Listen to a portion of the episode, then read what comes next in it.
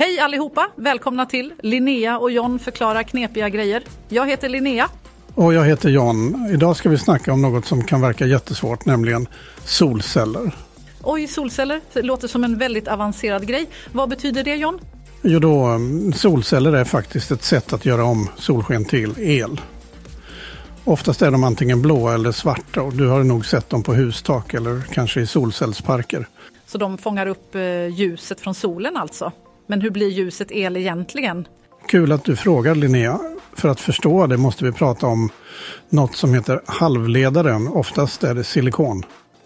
När ljuset träffar dessa halvledare så släpps det loss elektroner. Det flödet av elektroner skapar en elektrisk ström. Så solceller är alltså fulla av sådana där halvledare som gör om solsken till el. Är det därför de är svarta eller blåa? Precis, de är svarta eller blåa för att de färger är bra på att fånga upp ljus.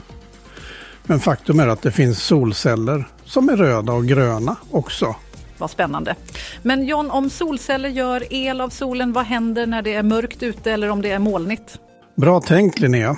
En solceller då funkar bäst när det är mest soligt och ljuset är starkt. Men de kan faktiskt göra lite el även om det är molnigt, bara inte lika mycket. Oj, det är ju smart. Men vad händer med all den där elen? Går den direkt till våra lampor och datorer? Ja, inte direkt. Elen sparas först i något som heter ett batteri. Sen kan vi använda den där elen när vi behöver den. Och som ett Duracell-batteri i min ficklampa? Ja, precis. Fast solcellsbatterierna är mycket större såklart. Men solceller verkar ju vara en jättebra idé. Varför tror du att inte alla använder solceller? Bra fråga, Linnea. Troligtvis för att det kan bli dyrt att installera solceller och det kan ta tid att få tillbaka alla pengar i sparad energi. Men solceller blir billigare, så vem vet, kanske kommer alla ha solceller i framtiden. Shit, det skulle vara ballt. Då skulle vi använda mycket mindre fossila bränslen.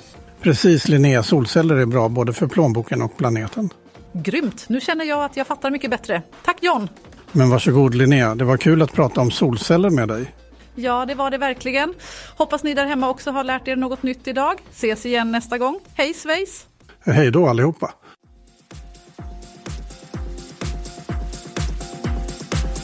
You have listened to an A I generated podcast by Pod Industry.